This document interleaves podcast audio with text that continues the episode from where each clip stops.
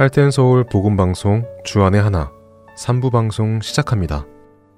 주안의 하나 3부에서는 노우호 목사님의 성경의 파노라마와 은혜의 설교가 준비되어 있습니다. 먼저 성경의 파노라마 함께 들으시겠습니다.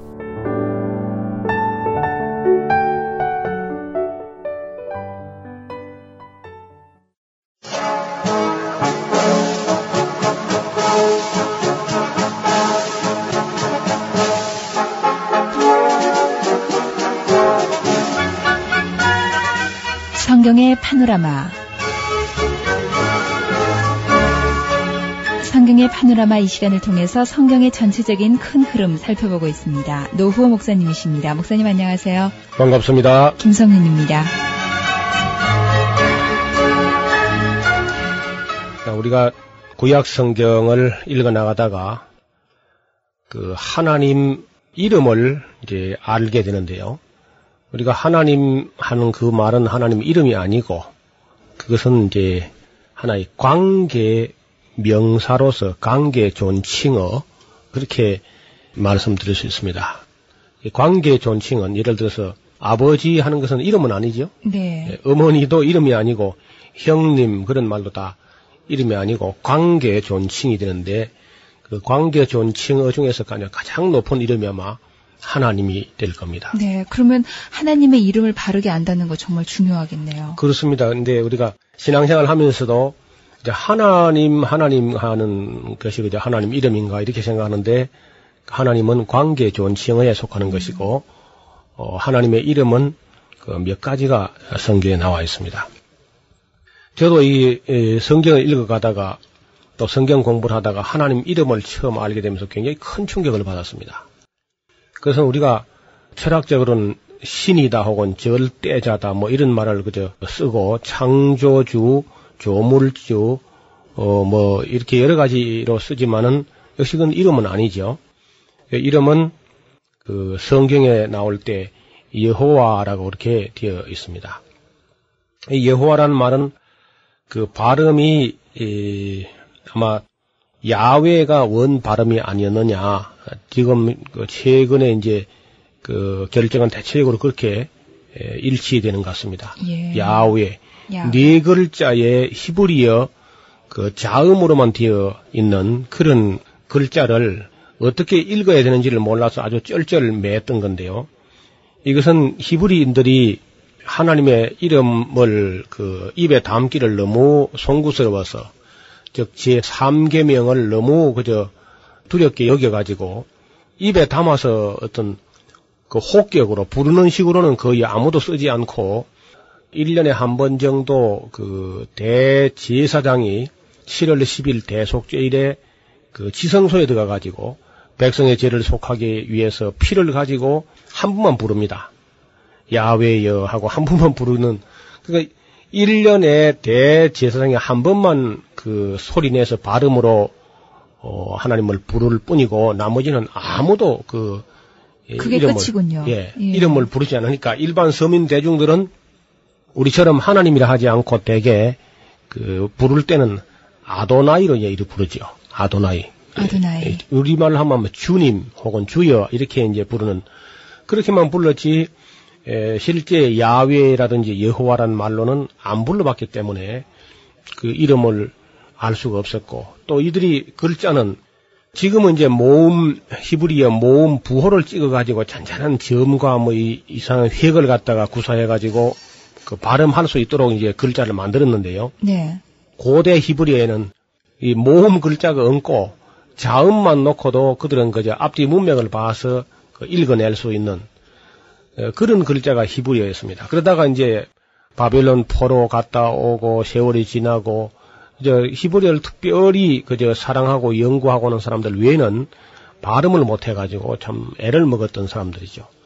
그래서 이 야외 혹은 여호와라는 이 네 글자의 그 뜻은 그 스스로 계시는 분이시다. 존재하시는 예, 분이 자존자, 예. 어, 영원 자존자, 스스로 계시는 분 그런 뜻을 가지고 있다 그럽니다.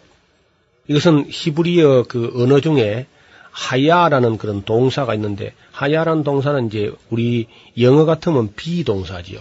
그 M, A, E, G 하는 것처럼 뭐뭐 이다 있다 하는 그 이다 하고 있다 하고 영어에도 이제 같은 것처럼 그 하야라는 말도 그 있다, 계신다, 존재한다 그런 뜻인데 그 이제 그 있다 동사에 에, 비동사의 제기 동사 있기는 이때 스스로 있다 그런 뜻이 여호와라고 이제 발음한다 이렇게 말합니다. 그래서 이제 그 여호와 할 때의 이 계시적인 이름인데 이 이름은 하나님께서 자기 이름을 말씀하실 때에 그렇게 말씀하셨고 또 히브리인들도 이제 이걸 기록을 해놓고는 읽기는 늘 아도나이로 그렇게 읽어왔습니다. 아, 그것을 아마 그 이름의 계시적인 이름의 뜻은 유일무이하시고 지고지선하시고 영원 자존하시고 지성지결하신 아주 지극히 거룩하고 성결된 그런 분임을 나타내는 그 어떤 이름과도 어, 견줄 수 없는 그런 큰 이름을 가진 분이시다. 그렇게 에, 이해합니다. 그 다음에 이제 그 여호와란 야외라는 그 이름에 어떤 글자가 좀 붙어 가지고 또 하나님의 그 성품을 나타내는 그런 이름들이 있습니다. 네, 망군의 여호와라고도 하죠. 예, 이것은 바로 바벨론 포로 이후에 자주 쓰였던 말이에요. 그래서 그 학계 서가랴 말라기 내지는 그 바벨론 포로기 이후에 쓰여진 문서들에 보면은 특별히 그 만군의 여호와 그 야외 체바오트라고 하는 그런 말로 나오는데 처음에 이 말은 사무엘 상서 1장 3절에 나와, 나왔던 것인데 이 말이 결국 많이 폭발적으로 많이 쓰여진 곳은 바벨론 포로기 이후에 이런 말이 많이 쓰여지게 됐습니다. 그 다음에 이제 그 이름 속에 하나님의 속성을 나타내는 그런 이름들이 있는데요. 첫째는 이제 엘 샤다이라는 그런 그 이름이 있습니다. 엘 샤다이. 이것은 엘 하는 것은 상당히 이제 우리말로 하겠다면 그것이 신, 어, 신 혹은 하나님 이런 그 전능자 이런 뜻을 말할 때 이제 엘 하는데 엘은 엘로힘의 준말이죠. 그래서 엘, 엘론, 엘로힘 이런 말들이 예, 강한 분, 존경하고 두려워해야 할 분, 뭐 이런 말로 불려지는 것입니다. 이거는 속성을 나타내는 그 전능하신 분, 강한 분, 존경하고 두려운 분, 큰 권위를 가진 분, 초월적이신 분, 이런 뜻을 가지고 있는 이름들이 엘, 엘이 붙어 있는 그런 이름들이죠. 그러니까 여호와, 야훼는 계시적인 이름인 반면에 엘, 네. 엘이 붙어 있는 단어는 예. 속성적인 그런 이름을 속성을 나타납니다. 네. 그 다음에 이제 관계적인 이름이 있는데요. 관계적으로 우리가 볼 때는 이제 나 내가 종이 되고 하나님의 주가 되신다고 할 때 그때 불러지는 이름은 아도나이. 아도나이. 예. 아도나이란 말이 아주 그러니까 구약 성경을 그 히브리인들이 읽을 때 보면은 랍비들이 지금도 히브리어 읽는 걸 들어보면은 글자는 전부 다 야외 여호와라는 그 테트라그라마토스라는 그네 글자가 있는데 읽, 을 때는 꼭 아도나이라고 이렇게 읽어요. 예. 야외라고 읽지 않습니다. 지금도 음. 꼭 아도나이라고 이렇게 읽어 지나가는 것을 볼 수 있습니다. 그것은 하나님의 이름을 크게 경외하는 그런 마음으로 입에다가 우리 감히 그 이름을 담을 수가 없다. 그래서 아도나이로 이렇게 그렇군요. 바꾸어서 읽어 나가는 겁니다. 예, 기록하던 분들은요, 그 네 글자가 나오면은, 하나님 이름을 표시하는 그 네 글자가 나오면은, 일단 기록하던 것을 중단하고, 어, 붓을 씻어가지고, 먹을 새로 가져가지고, 어, 그리고 다시 써나갔다 그래요. 기도하고. 그만큼 그 이름에 대해서 두려운 이름으로 그렇게 여겼습니다. 그 다음에 신약 성경에 와서는 그 하나님의 이름이 계시적 이름이 이제 예수스죠. 예수스. 예수스란 말은 구약 성경에 여호수아라는 이름을 헬라어로 표기할 때 예수스가 된 것이고 이 예수스를 우리가 말할 때 예수 이렇게 한 것이죠. 물론 영어로는 지저스라고 했는데 우리 한국 발음이 더 가깝죠. 그러네요. 예수스 하는 말이에요. 예. 그 다음에, 어, 역시 그 신약에서 관계적 이름 혹은 관계 존칭으로서 하나님이라는 말을 그 신약에서는 디오스로 쓰고 있습니다. 디오스는 이제 고대 그 중근동 지방에서 디아우스, 그 다음에 데우스, 데오스, 예를 들어서 이제 그 라틴 지방, 즉 로마에 가면 데우스가 되고요. 그 다음에 이제 그리스, 헬라에 오면 데오스가 되고 인도 등경 디아우스가 됩니다. 거의 근데 뭐 그 비슷하네요. 예, 자음은 똑같아요. 예. 자음 같은 데 모음만 약간 약간 변화가 있습니다. 어, 그만큼 고대 언어에서는 모음보다는 자음이 더 강조되었던 예, 그런 시대이기 때문에 그렇습니다. 그 다음에 이제 이 신약 시대에 있어서 이 관계적 이름은 다시 퀴리오스라는 말을 쓰는데 퀴리오스는 구약의 아도나이하고 똑같습니다. 역시 파테르하고 아- 하나님을 아버지라 부르는 것이 이제 이 신약 성경의 특별한 그 이름인데 그 파테르라는 말에서 이제 파드가 나온 거죠. 어, 어, 그 헬라어 파테르에서 영어의 파드가 나온 것인데 이것은 바로 그 관계 존칭이죠. 관계 용어.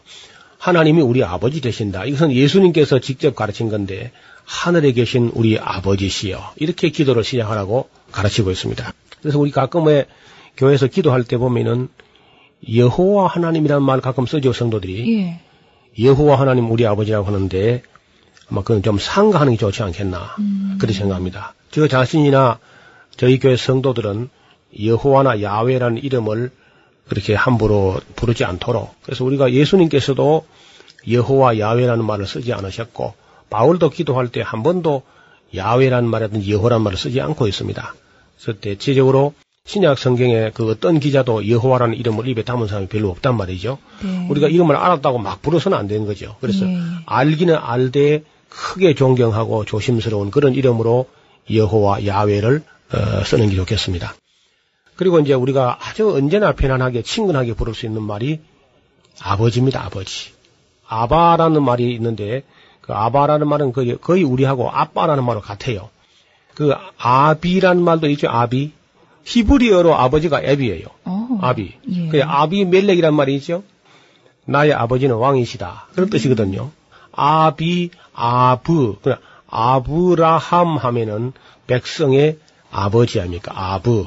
아브, 아비, 앞, 요, 앞 하면은 여호와는 앞이시다. 아부이시다. 아버지이시다. 그런 뜻이거든요. 그러니까 아버지가 아부, 아비 이렇게 되어 있습니다. 이것은 관계적인 그런 존칭으로서 우리가 하나님의 이름, 계시적 이름 혹은 관계적 이름 혹은 속성적 이름 그렇게 좀 쉽게 예. 다른 모양으로 많이 그 분류할 수 있지만은 제가 이제 성경을 보다 보니까 그 세 가지로 분류하면 참 좋겠어요.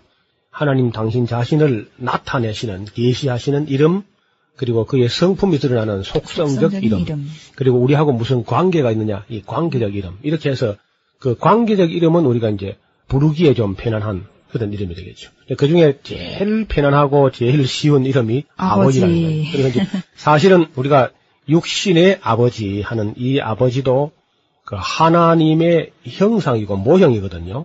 그래서 우리 부모님들을 잘 공경하고 매시고 하는 훈련은 하나님 섬기는 훈련이죠. 네. 그래서 예수님께서도 어, 언제나 그저 하늘에 계시는 아버지로 이렇게 부르셨고 또 그렇게 기도하셨고 기도에도 또 그렇게 가르쳤습니다. 그래서 우리가 앞으로도 기도 시간에 혹격으로 하나님을 부를 때는 아버지로 부르는 게 제일 친근하고 어색하지가 않지 않습니까? 우리가 늘 그저 아버지 예. 하면은 예, 아버지 하면은 그저 개념이 그 우리 아버지와 같은 그런 마음이 있는 거죠. 그래서 그 아버지란 이름이 또 어떻게 불러지냐 하면은 아들의 영을 받은 사람이 부를 수 있습니다. 아들의 영, 곧 예수 그리스도의 영 혹은 성령, 양자의 영을 받은 사람들이 아버지란 이름이 나온다는 거예요. 예. 그러니까 구약 시대의 이스라엘 백성들은 하나님을 감히 어떻게 아버지라 부르느냐 말이요. 어, 그렇게 잘 못 불렀는데 예수님께서 오셔서 예수 그리스도를 믿는 자, 그, 그 이름을 믿는 자들에게는 하나님의 자녀가 되는 권세를 주셨다는 겁니다. 권세만 주신 것이 아니고 또 하나님의 자녀가 되는 영을 하나님 아들의 영을 우리에게 부어 주심으로써 마치 그 자다가 깨어난 어린아이가 아빠를 찾듯이 아버지를 아빠하고 하나님을 아빠 아버지로 이렇게 이제 부르지게 된다는 겁니다. 예. 최고의 특권입니다. 예, 그 큰 영광이고 또 기적이죠. 하나님을 아버지라고 부를 수 있게 된 것은 일생일대 큰 기적이 될 것입니다. 지금까지 하나님을 아버지라 불러보지 못하신 분들은 좀 그 안타까운 일인데 하나님의 아들의 영을 받도록 성령을 받도록 정말 기도해야 할 필요가 있겠죠. 그 교회 목사님과 상의해서 내가 어떻게 하면 하나님을 아버지라 부를 수 있는지 그 문제를 좀 같이 공부하는 게 참 좋겠습니다. 구약 성경에서 이제 가장 많이 기록된 이름이 아마 주라는 말하고 아도나이, 그 다음에 여호와라고 읽혀지는 야훼라는 이 말인데 학자들이 헤아려 보고는 약 6,800번 가량 여호와 혹은 야훼라는 말이 기록이 되었다 합니다. 그런데 신약 시대에 와서는 거의 예수라는 이름이 이제 우리가 가장 하나님 아들 하나님으로서 예수라는 이름이 많이 우리에게 이제 나타나고 하면서 또 그리스도라고 말이죠. 그리스도 혹은 크리스토스라는 말은 그것도 역시 이름은 아닙니다. 어떤 사람들은 예수 그리스도 하니까 아 예수가 성이고 그리스도가 이름인가 보다 이렇게 이해하는 분들이 있는데 예. 전혀 그렇지 않고 예수가 이름이고요. 그리스도스는 직명이죠, 직명. 예. 어, 기름, 권위를 상징하는 이름이죠. 기름 부음을 받은 자, 즉, 권위가 인정된 자. 그런 뜻으로 어, 이해하면 되겠습니다. 다시 말하면, 하나님께서 그 권위를 인정하는 기름을 부으신 분이다. 구약 성경에 메시아라는 말을 헬라어로 그리스 언어로 할 때에 크리스토스, 크리노라는 말에서 기름을 붓다 하는 그런 이름에서 나왔습니다. 그래서 예수 하는 말은 예수스, 여호수아는 구원하시는 여호와, 여호와의 구원. 역시 거기도 여호와라는 이름이 들어 있습니다. 여호수라는 말 이름 속에. 예. 그리고 여호수아가 이제 헬라어로 발음될 때, 표기될 때 예수스가 된 것이죠. 하나님의 그 성자 하나님의 이름이 예수스인데 역시 거기는 구원하시는 여호와라는 뜻이니까 어떤 그 속성과 같은 어떤 사역과 같은 것이 사명이 그 이름 속에 들어있는 그런 형이라고 볼 수 있겠죠. 이스라엘 백성들이 하나님 이름을 망령 때 일컬지 않기 위해서 이제 조심했던 것은 참 좋은데 그 이름을 잃어버려 가지고 지금도 우리가 야외가 정말 확실한지에 대해서는 논란이 조금 있습니다. 왜냐하면은 여호와라는 그 말은 그러면 그 완전히 틀린 말이냐? 그 어떤 사람들은 그 여호와라면 완전히 틀린 말로 알고 있는 분도 있는데 그건 그렇게 보기 좀 어려워요. 왜냐하면은 여호수아는 여호로 시작하거든요. 첫머리가. 예. 이 히브리어가 말이죠. 야외 본래 원어가 야외로 되어 있다 손 쳐도 이 발음이 길어져 가지고 음절이 세 개나 네 개 이상 되면 앞에 부분을 좀 이 소리를 약화시킵니다. 야, 예. 야 하려고는 말을 시작하면서 야, 왜 이래 하면 힘이 들지 않습니까? 야라는 말이 끈가를 많이 차지하니까. 그래서 이제 여라, 요라 하면 좀 쉽게 할 수 있죠. 여, 요, 여, 혼, 요. 그러니까 요엘 하거나 요수와, 요수와, 그 요셉, 요압 하는 전부 이게 요라는 말도 전부 아까 그 하야 동사라고 하는 그 글머리가 야외나 여호와의 이름이 발음만 변형되는 모습으로 어떤 단축형으로 그렇게 접두어 혹은 접미어 형식으로 붙는데요. 근데 접두어 형식이 올 때는 야가 안 되고 대개 여나 요로 되게 돼 있어요. 네. 발음하기가 야 하니까 굉장히 힘들죠. 부담스럽죠. 네. 그러니까 이제 여, 요 하면 좀 쉽거든요. 그러니까 네. 요셉이란 말이 있죠. 요셉. 예. 그 야곱의 그 열한 번째 아들. 그 요셉도 여호세프, 여호세프 이렇게 이제 드는 이름이었고요. 그 다음에 이제 그 모세의 어머니가 보면 요게벳 하는 그런 이름이 있죠. 요게벳, 요게벳. 요게벳. 예. 예. 근데 이 요게벳도 여호케펫의 그 우리식으로 부른 거거든요. 근데 놀랍게도 하나님께서 어느 사람들에게 은혜를 주셨냐 하면은 그 이름을 알고 있는 사람들. 즉 이스라엘 사람들이 애굽에 가서 한 400년 동안 사는 동안에 그냥 하나님 이름도 다 그냥 가물가물하게 그저 잊어버리고 있는데 그래도 그 중에 어떤 사람들은 하나님 이름을 고이 그 간직하고 알고 있었던 겁니다. 그러니까 요게벳의 아버지는 어떤 분인지 우리가 잘 모릅니다만은 어떻든 그 딸 이름을 요케벳이라고 지은 걸 보면은 여호와를 공경하고 믿고 있었기 때문에 자기 딸 이름을 여호와의 이름을 넣어 가지고 요케벳이라 그렇게 지었겠단 말이죠. 근데 그러한 과정에서 모세가 태어나게 한 거죠. 그 다음에 이제 모세도 난저 이제 요수아라고 되어 있던 호세아로 되어 있던 그런 그 이름을 갖다가 여호수아로 호세아를 여호수아로 이렇게 이름을 개명해 줍니다. 모세가 자기 시종자 눈의 아들 호세아를 여호수아로 이렇게 이름을 고쳐준 거 보면은 그, 그 이름을 굉장히 소중하게 여긴 거죠. 그런 이름을 아는 사람들을 하나님께서 높이신다. 그런 약속도 있습니다. 다 여호라는 용어가 쓰여지는군요. 그렇죠.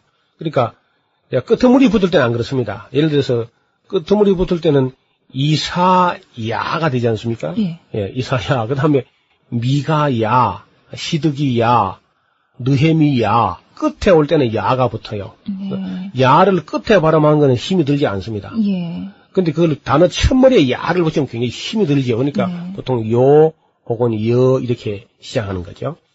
그래서 이 이름에 대한 연구는 조금 더 연구할 필요가 있겠는데 아까 그요 셰프라면 여호와는 더 하시기를 원하나이다. 라헬이 아들 하나 더 넣고 싶어서 이름 지은 그런 이름이죠. 여호와는 내게 더 하시기를 원하이다. 그 소원이 담긴 이름을 따서 나중에 베냐민이 태어나죠. 그 다음에 이제 요케벳이라고 하는 요거벳 하는 말은 여호와께서 영광 받으심이라고 하는 그런 뜻인데 이런 이름을 지은 부모님들은 역시 하나님의 이름을 알고 있었고 공경하고 있었고 믿음을 끝까지 가지고 있었는데 그렇군요. 이런 믿음을 가지고 하나님 이름 아는 집에다가 그런 가정 그런 가문에 하나님께서 은총을 더하신 것은 확실하지 않습니까? 예. 그래서 우리가 우리 자녀들에게 하나님의 이름을 잘 가르치는 것은 매우 의미가 있는 일이고 또 필수적이라 할 수 있겠죠. 자기가 믿는 하나님 이름도 몰라서는 안 되겠죠. 그리고 이제 하나님께서 여러 가지 이름들이 이렇게 쭉 나와 있습니다만은 그러나 우리가 늘 그저 편안하게 부를 수 있는 이름은 예수 할 때 우리가 예수여 이렇게 말하기보다는 우리 한국적인 정서에서는 예수님 하고 이렇게 부르는 것이 옳습니다. 네. 근데 이제 예수님 이름으로 할 것을 보통 우리가 그냥 예수 이름으로 근데 서양 사람들 그저 언어 습관이 우리가 배워가지고 우리 그건 우리 문화가 아닌데 이런 것까지 다 흉내낼 필요는 없겠고 그래서 이런 것을 처음 믿는 사람들 믿음이 연약한 사람들이 아주 그 예수 믿는 사람들이 예수님을 믿는다 하면서도 물론 이름이라서 3인칭으로 부를 때 그렇게 기록하거나 할 수 있지만은 호칭으로 부를 때 혹격으로 부를 때는 꼭 님자를 붙이는 것이 옳다 이렇게 볼 수 있겠습니다.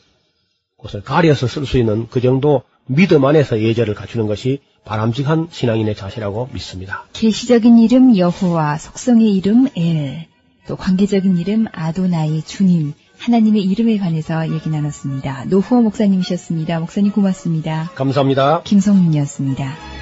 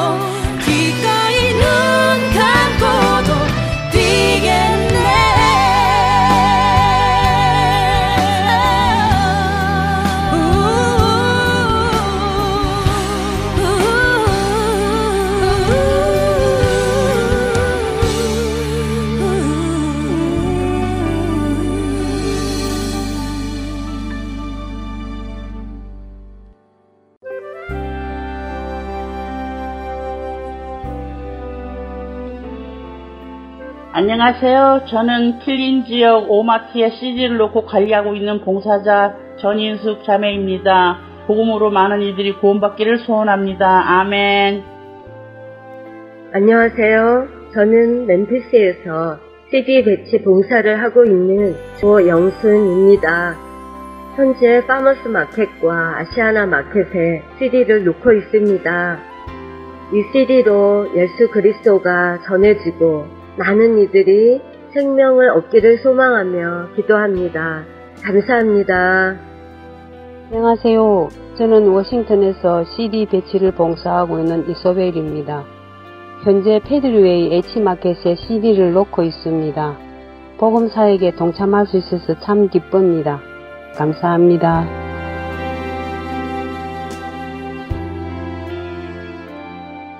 그런즉 그들이 믿지 아니하는 이를 어찌 부르리요? 듣지도 못한 이를 어찌 믿으리요?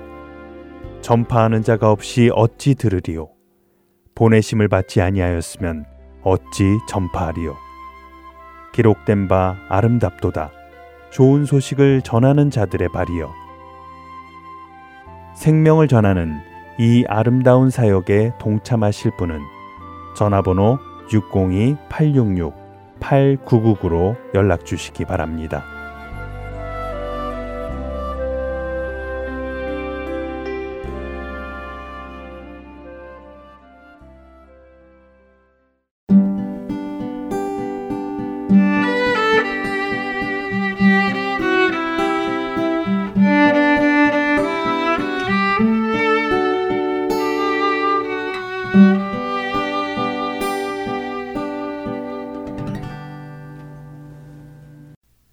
설교 말씀으로 이어드립니다. 오늘 설교 말씀은 테네시 낙스빌 한인 사랑교회 정진은 목사님께서 느헤미야 8장 1절부터 12절까지의 말씀을 본문으로 말씀으로 라는 제목의 말씀 전해 주십니다. 은혜의 시간 되시기 바랍니다.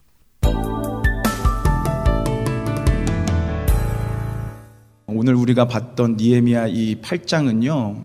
딱 니에미야의 중간이면서도 니에미야 말씀 중에서 가장 중요한 모멘트에 8장부터 10장까지의 한 주제가 있는데 그게 뭐냐면 말씀이에요, 말씀. 총 두 장, 분량도 엄청나요. 근데 그 안에 모든 얘기가 하나님의 말씀입니다. 지금 여러분과 제가 이렇게 쭉 흘러가면서 봤던 것처럼 이들은 성벽을 재건했어요. 100년 만에 성벽을 재건했습니다. 말씀드렸어요. 성벽을 재건하는 일보다 더 중요하고 어려운 일은 지키는 일이라고. 이들은 그 세워진 그 성벽을 지키기 위해 하나님 말씀을 선택하고 말씀 앞에 섭니다. 제가 여러분들에게 누누이 말씀드렸어요. 우리 기독교에게 가장 중요한 것은 하나님의 말씀, 곧 성경이라고. 여러분, 기독교는요, 그냥 체험하는 종교가 아니에요. 영적이고 신비스러운 체험은요, 죄송하지만 다른 종교에도 얼마든지 있어요. 하나님의 음성을 듣는다? 그들이 말하는 신의 음성을 들어요. 다른 종교에서도요, 신이라는 존재가 기적을 일으키는 걸 경험해요. 만약에 그런 것이 기독교의 전부라면, 그게 기독교의 핵심이라면, 우리는 다른 거 없습니다. 기독교는 돌을 닦는 것도 아닙니다. 돌을 닦아야 구원을 받고 영생을 얻는 것도 아닙니다. 그렇다면 기독교는 무엇이냐? 오늘 본문이 보여주는 것처럼 기독교는 말씀의 종교라는 거예요. 어떤 영적인 체험하는 것이 아니라 말씀이 내 삶 속에서 정말로 체험되어지고 말씀이 내 삶 속에서 진짜 이루어지는 것을 경험하는 곳. 말씀 빼고 내 감정과 어떤 음성을 들었어 라고 얘기하는 곳이 아니라 말씀이 진짜로 내 삶 속에서 경험되는 것. 그게 기독교예요. 기독교의 시작도 중간도 끝도 다 말씀이에요. 말씀 없이 우리는 살아갈 수도 없고 말씀 없이 기독교는 존재할 수도 없어요. 그래서 오늘 본문도 그렇지만 성경의 다른 역사 속에서 또 인류의 역사 속에서 항상 부흥이 있고 회복이 있고 개혁이 있을 때는 말씀이 중심에 있었어요. 모세가요, 출애굽한 이스라엘 백성들을 회복시킬 때 말씀으로 회복해요. 여우수아가요, 가나안 땅으로 들어가는 그들을 회복시킬 때 말씀으로 그렇게 해요.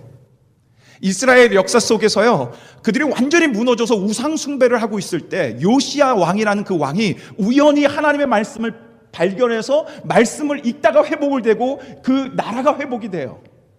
그리고 오늘 이 니에미아 때에 에스라를 통해서 하나님 말씀이 선포되고 말씀으로 그들이 회복돼요. 말씀을 사모하고 말씀을 살아나고 말씀으로 세워질 때 진정한 부흥과 회복이 일어나는 거예요. 그래서 도빈의 학자라는 그 학자는 이렇게 얘기했어요. 한번 봐보세요. 참된 종교 개혁은 오직 하나님의 말씀에서만 나온다. 저는 100% 동의합니다. 여러분 느헤미야 주제가 뭐라 그랬죠? 느헤미야의 주제는 이미와 아직의 나라를 살아가는 사람들이에요.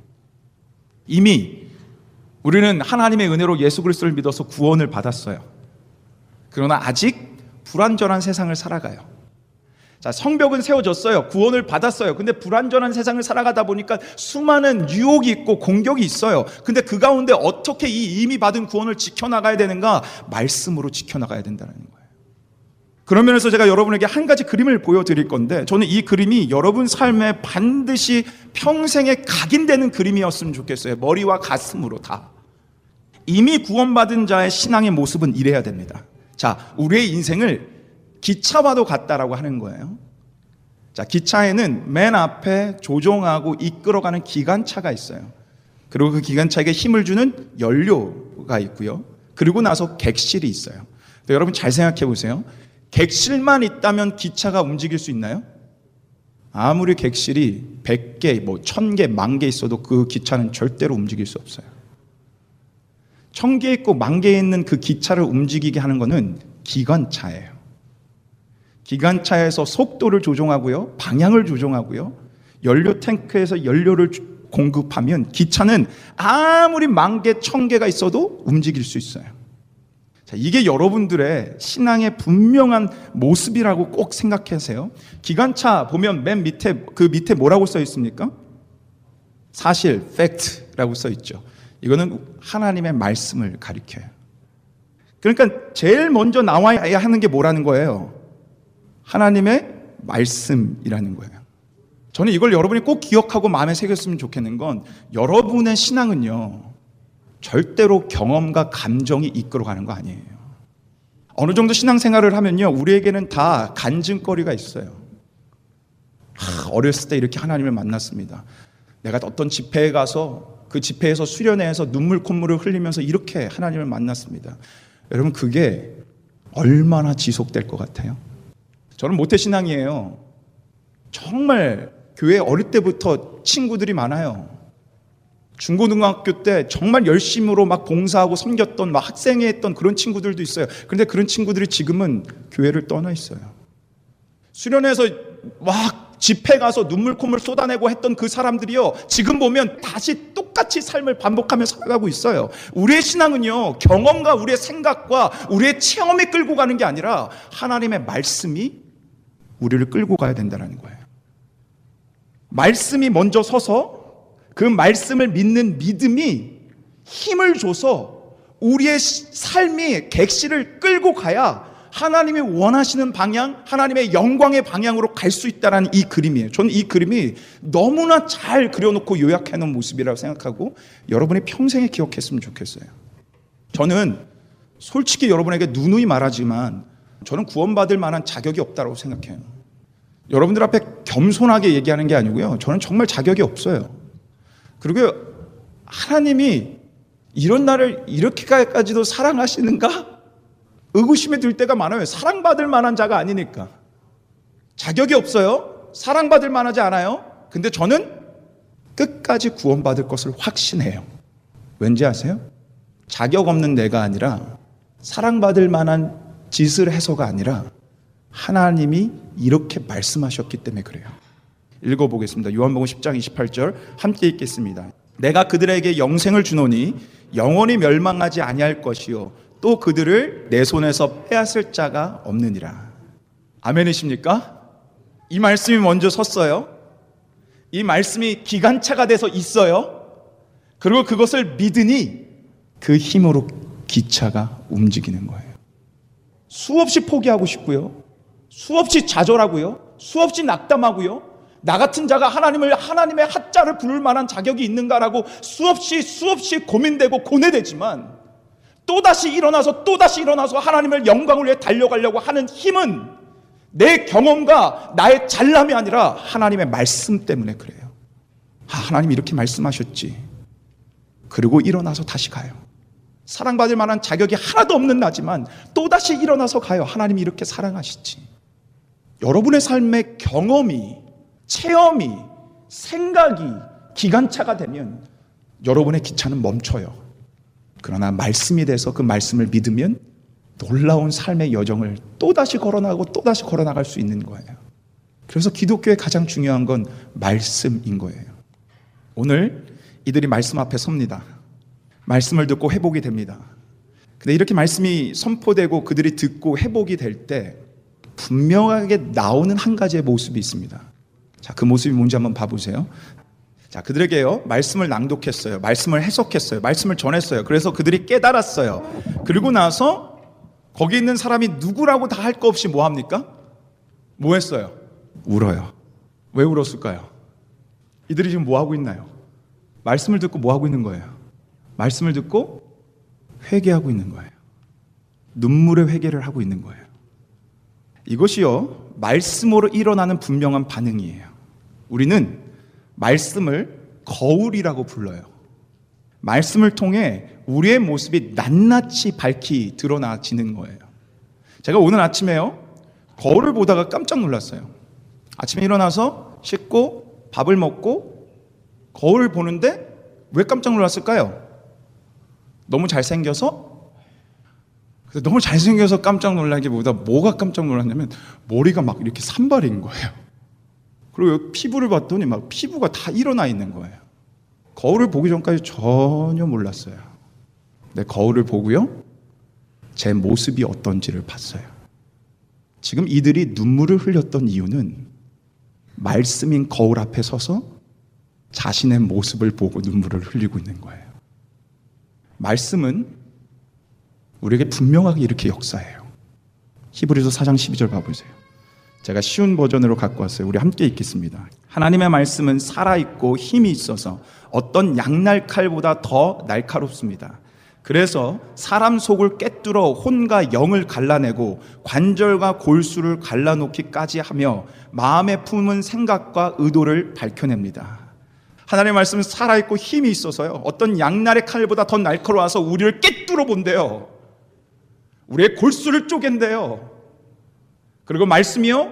우리가 품은 추악한 생각과 의도까지도 드러나게 한대요. 보이지 않았던 것이 말씀 앞에 섰을 때 아, 이게 나였나 보여지기 시작한다는 거예요. 디모데후서 3장 16절 한번 봐보세요. 우리 같이 한번 읽겠습니다. 모든 성경은 하나님의 감동으로 된 것으로 교훈과 책망과 바르게 함과 의로 교육하게 유익하니 교훈한대요 책망한대요 우리를 바르게 한대요 의로 교육한대요. 그러니 말씀이 기준이 돼서 말씀은 하나님의 뜻이 무엇인지를 보여주고 하나님의 마음을 보여줘서 이렇게 살아야 되를 우리에게 보여주는데 그 말씀 속 앞에 섰을 땐 우리가 살지 못하는 나를 거울처럼 발견하는 거예요.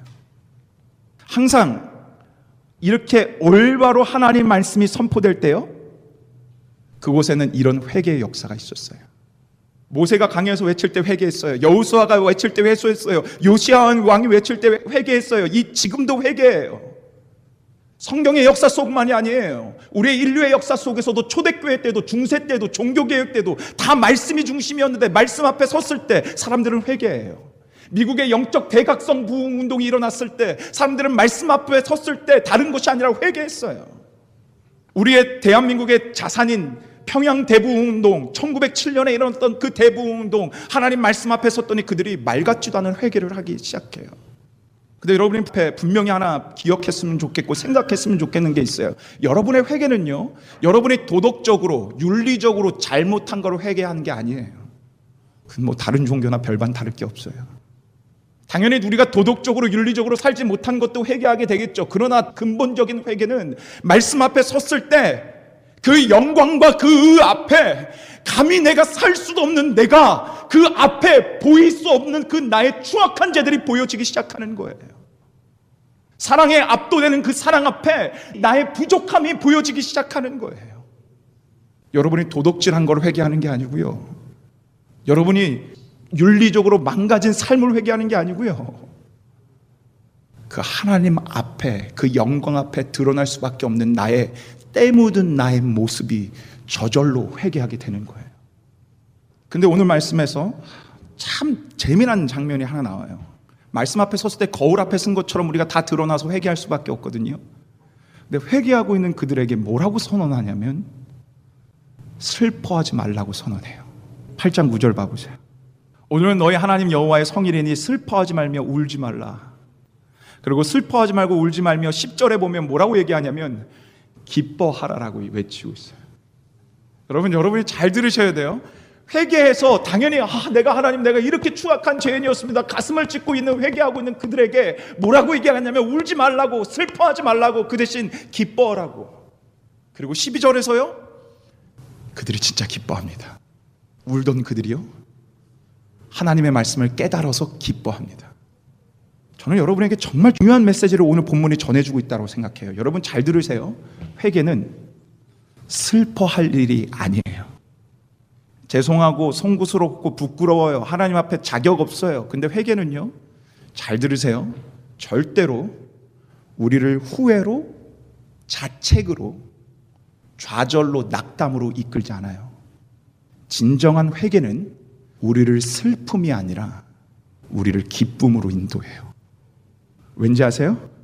여러분이 말씀 듣고 회개가 나온다는 건 여러분은 하나님의 백성이라는 증거가 지금 되고 있는 거거든요. 여러분이 듣고 있는 이 말씀을 듣고 여러분이 회개한다면 여러분은 이 말씀을 하나님의 음성으로 듣고 있는 하나님의 자녀라는 증거이거든요. 설교를 듣고 감동할 수 있어요. 설교를 듣고 후회할 수 있어요. 설교를 듣고 심지어 눈물도 흘릴 수 있어요. 하나님의 말씀을 읽다가 기쁠 수 있어요. 그러나 회개할 수는 없어요. 여러분이 그러고 있다면, 여러분이 진짜 말씀 통해 회개하고 있다면, 여러분이 하나님의 나라의 백성이고 자녀인 증거인 거예요. 그러니 기뻐해야죠. 이들이 또 기뻐하는 이유가 있어요. 왜 기뻐하는지 아세요? 이들은 하나님 말씀을 듣고 자신의 부족함을 받고 또 뭘 받냐면 자신의 부족함과 연약함을 가지고 있음에도 불구하고 자기를 사랑해 주시는 신신하신 하나님의 사랑을 봅니다. 자, 그들이요. 말씀을 듣고 9장에서 이렇게 고백을 하는데 한번 봐 보세요. 9장 31절. 자, 우리 한번 같이 읽어 보겠습니다. 함께 읽겠습니다. 주의 크신 긍휼로 그들을 아주 멸하지 아니하시며 버리지도 아니하셨사오니 주는 은혜로우시고 불쌍히 여기시는 하나님이시니이다. 여러분 이들이 이 하나님을 말씀으로 만난 거예요. 하나님 앞에 그렇게 죄를 져서 하나님의 벌로 그들이 70년간 바벨론 땅으로 갔어요. 이들이 돌아왔던 그들이 하나님 앞에 살았나요? 아니요. 70년 동안 하나님을 잊고 살았어요. 근데 이들이 말씀을 통해 깨달아요. 아, 하나님은 우리를 한 번도 잊고 있지 않았구나. 하나님은 한 번도 우리를 버리신 적이 없구나. 내가 하나님을 잊고 있을 그때도 하나님은 나를 기억하고 있었구나. 그들이 하나님 말씀 앞에 자신의 추악한 죄를 보고 기뻐할 수 있었던 건 그럼에도 불구하고 자신을 이렇게까지 끝까지 바라보시고 사랑하시고 놓지 않으시는 그 하나님을 만났기 때문에 기뻐할 수 있는 거예요. 우리도 동일해요. 우리가요, 말씀 앞에 회개해야 돼요. 말씀 앞에 추악한 우리를 봐야 돼요. 그런데 그것은 슬퍼한 것이 아니라 기뻐할 이유는 우리가 말씀으로 회개할 때 그 회개는 반드시 골고다 언덕에 계신 예수 그리스도로 우리를 끌고 가기 때문에 그래요. 하나님 말씀대로 살지 못했던 걸 내 가슴 치며 회개할 때 우리의 회개는 거기서 끝나는 것이 아니라 그 회개는 반드시 골고다 언덕에 계신 십자가로 우리를 끌고 가서 이럼에도 나를 사랑하시는구나. 이런 나를 위해서 하늘 보자 버리고 이 땅에 오신 그 예수님이 계시는구나. 말씀으로 일어난 회개는 반드시 골고다 언덕에 계신 십자가 지신 예수님께로 끌고 갑니다. 그래서 여러분과 저는 기뻐할 수밖에 없어요. 좌절이 아니라, 낙담이 아니라, 후회가 아니라, 우리의 참된 진정한 회개는 기쁨과 환희로 갈 수밖에 없어요. 회개, 회개, 회개하라 얘기하지만 진정한 회개가 무엇인지 우리는 반드시 알아야 된다는 거예요. 자, 그리고 이렇게 덧입혀서 말씀합니다. 10절 말씀. 우리 한번 같이 한번 읽어보겠습니다. 우리 함께 읽겠습니다. 여호와로 인하여 기뻐하는 것이 너의 힘이니라. 여호와로 인하여 기뻐하는 것이 너의 뭐래요? 이거 암송하세요. 말씀으로 주님을 만나고요. 말씀으로 회개가 일어나면 그 말씀으로 일어난 회개는 우리를 예수 그리스도로 이끕니다. 그러면 그곳에서 우리는 기뻐합니다. 그리고 기뻐할 때 우리에게는 힘이 됩니다. 다시 한번 말씀드립니다. 말씀으로 일어난 회개는 우리를 예수 십자가로 이끌고 그곳에서 우리는 기뻐할 수밖에 없습니다. 그리고 그것은 우리의 힘이 됩니다. 너무 멋지지 않습니까? 이 말이? 아마 이 이야기를 기억하실 수도 있어요. 누가복음 7장이었는데요. 그 7장에는 한 죄 많은 죄를 지은 여인이 나옵니다. 사람 사람들은 욕 손가락질합니다. 욕을 합니다. 그 죄 지은 여인이요. 예수님 앞에 나옵니다.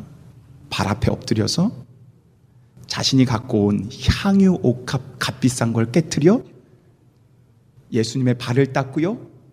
회개의 눈물을 흘리며 눈물로써 발을 씻고 자신의 머리카락으로 발을 다 씻겨줍니다. 사람들이 뭐라고 합니다. 저 여자가 얼마나 추악한 여인인지 알면 저 예수라는 선생 저렇게 하지 못할 거야. 사람들이 손가락질합니다. 그 향유옥합이 얼마짜리인데 그걸 이렇게 함부로 깨냐. 그렇게 하고 있는 사람들에게 예수님이 질문합니다. 뭐라고 질문하냐면 만불 빚진 사람과 백만 불 빚진 사람이 있는데 둘 다 똑같이 탕감해주면 누가 더 감사하겠니? 베드로가 얘기합니다. 더 많이 빚진 걸 탕감해준 사람이겠죠. 그리고 예수님이 이렇게 말씀하십니다. 47장 47절 같이 읽겠습니다. 이러므로 내가 내게 말하노니 그의 많은 죄가 사하여졌도다. 이는 그의 사랑함이 많음이라. 사함을 받은 일이 적은 자는 적게 사랑하느니라. 반대로 뭐예요? 죄 사함이 큰 사람은 더 크게 사랑할 수밖에 없다. 여러분 다시 한번 말씀드릴게요. 이거는 인간적인 세상적인 윤리적인 도덕적인 죄를 말하는 게 아니에요. 하나님의 영광스러운 빛 앞에 섰을 때 나에게 이런 부족함이 있네.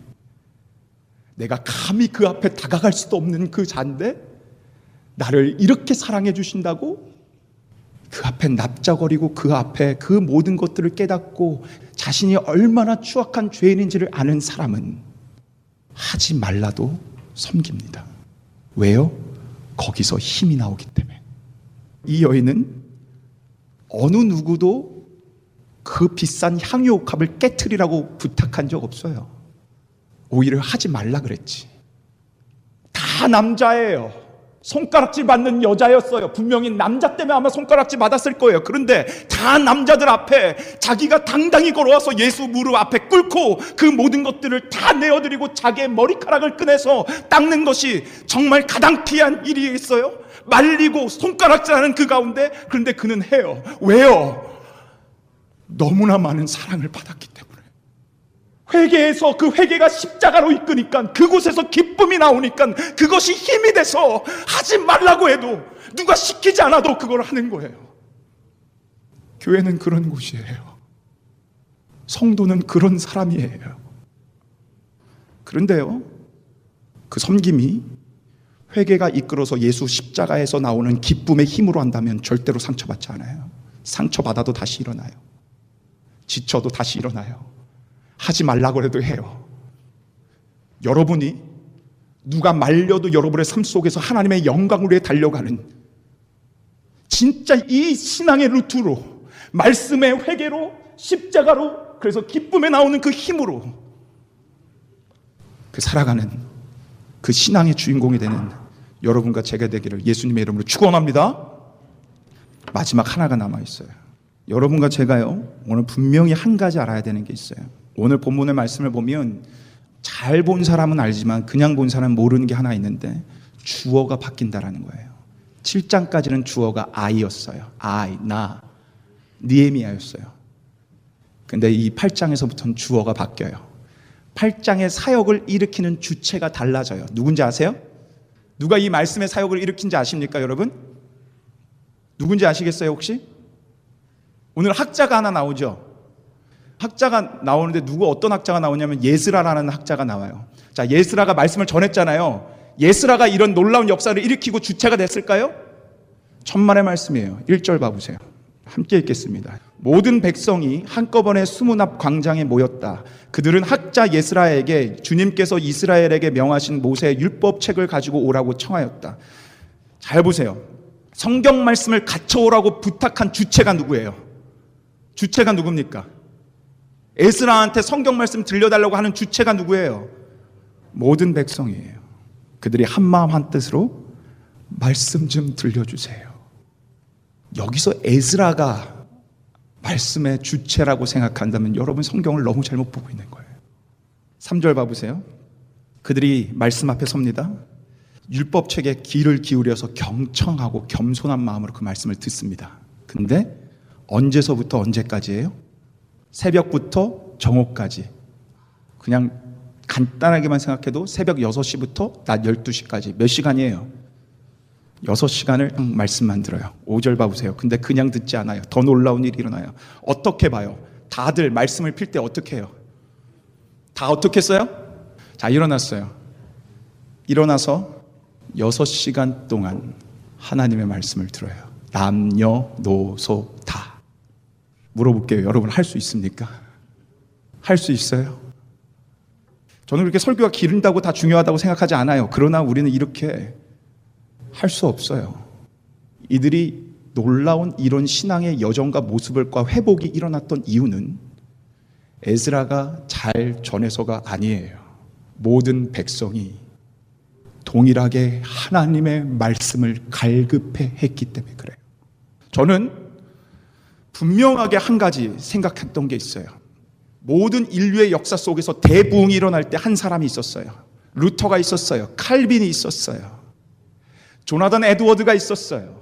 디엘 무디가 있었어요. 유명한 설교가 스펄전이 있었어요. 저 그들처럼 되고 싶었어요. 저 정말 설교가가 멋진 설교가 되고 싶었어요. 설교할 때마다 막 불이 떨어지고 여러분들이 아멘으로 하고 막 꼬꾸러지는 그런 일들이 일어났으면 좋겠다라고 소망하고 기도했어요. 안 일어나요. 그런데 제가 깨달은 게 있어요. 루터가 말을 전할 때, 칼빈이 말을 전할 때, 조나단 에드워드가 영적 대각성을 일으킬 때, 스펄전이 놀라운 말씀을 전할 때 그 앞에는 말씀을 갈급해하는 수많은 백성들이 있었다라는 거예요. 저는 한 사람이 일으키는 줄 알았어요. 팔장을 묵상하기 전에 영구하기 전에 저는 에즈라가 잘해서 그런 줄 알았어요. 천만의 말씀요. 말씀을 갈급하는 그 앞에 백성들이 있었기에 놀라운 역사가 일어난 거예요. 저를 위해 기도해 주세요. 그런데 여러분이 말씀 없이 살아가진 못한다라고 하나님께 기도하는 자가 되봐 보세요. 자, 다시 이 그림을 보여드리겠습니다. 자, 이것은 이미 구원받은 자의 신앙의 모습이 이래야 됩니다. 우리를 끌고 가는 건 감정과 체험이 아니라 말씀이어야 됩니다. 그것이 믿어지면 놀라운 기쁨과 힘이 생겨 우리를 달려가게 됩니다. 이것이 온전히 세워지면 성경이 있습니다. 이것이 온전히 세워지면 성경 공부를 하고 싶어 미칩니다. 이것이 온전히 세워지면 설교가 지루하지 않습니다. 저는 에스라처럼 말씀만을 전하는 목회자가 되겠습니다. 여러분은 말씀 없이 살아갈 수 없습니다라고 갈급해하는 하나님의 한 백성이 되십시오. 그것이 맞아떨어지면 우리 안에 놀라운 회복이 일어날 줄 믿습니다. 말씀으로 일어난 회개는 우리를 예수 그리스도께로 이끌고 그곳에서 우리는 기뻐하고 그곳에서 우리는 힘을 얻어 살아갈 것입니다. 이런 한 성도가 되기를, 이런 교회가 되기를, 이런 공동체가 되기를 예수님의 이름으로 간절히 간절히 축원합니다.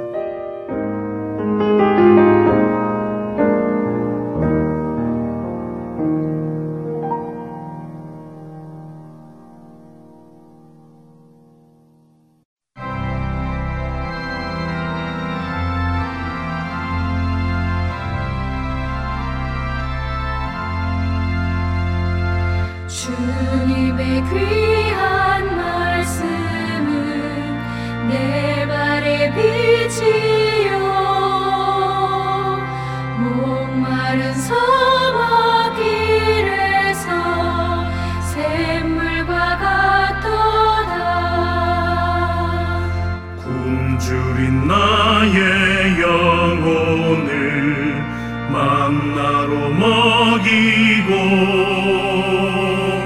내 갈 길 밝게 비추니 그 말씀 귀하다. 낮에는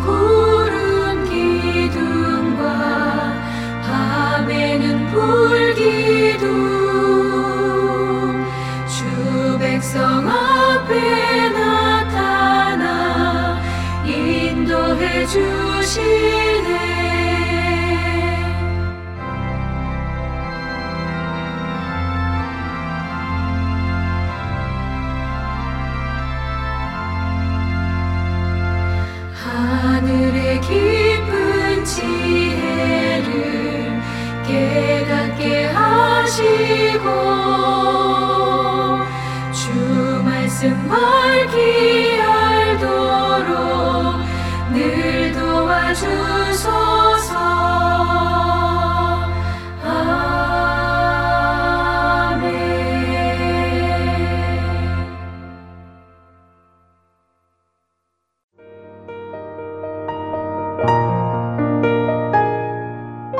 지금까지 주안의 하나 3부 함께 해주셔서 감사드립니다. 다른 방송들을 더 듣고 싶으신 분들은 홈페이지 www.할테앤서울.org에서 특별 방송을 클릭하셔서 들으실 수 있습니다.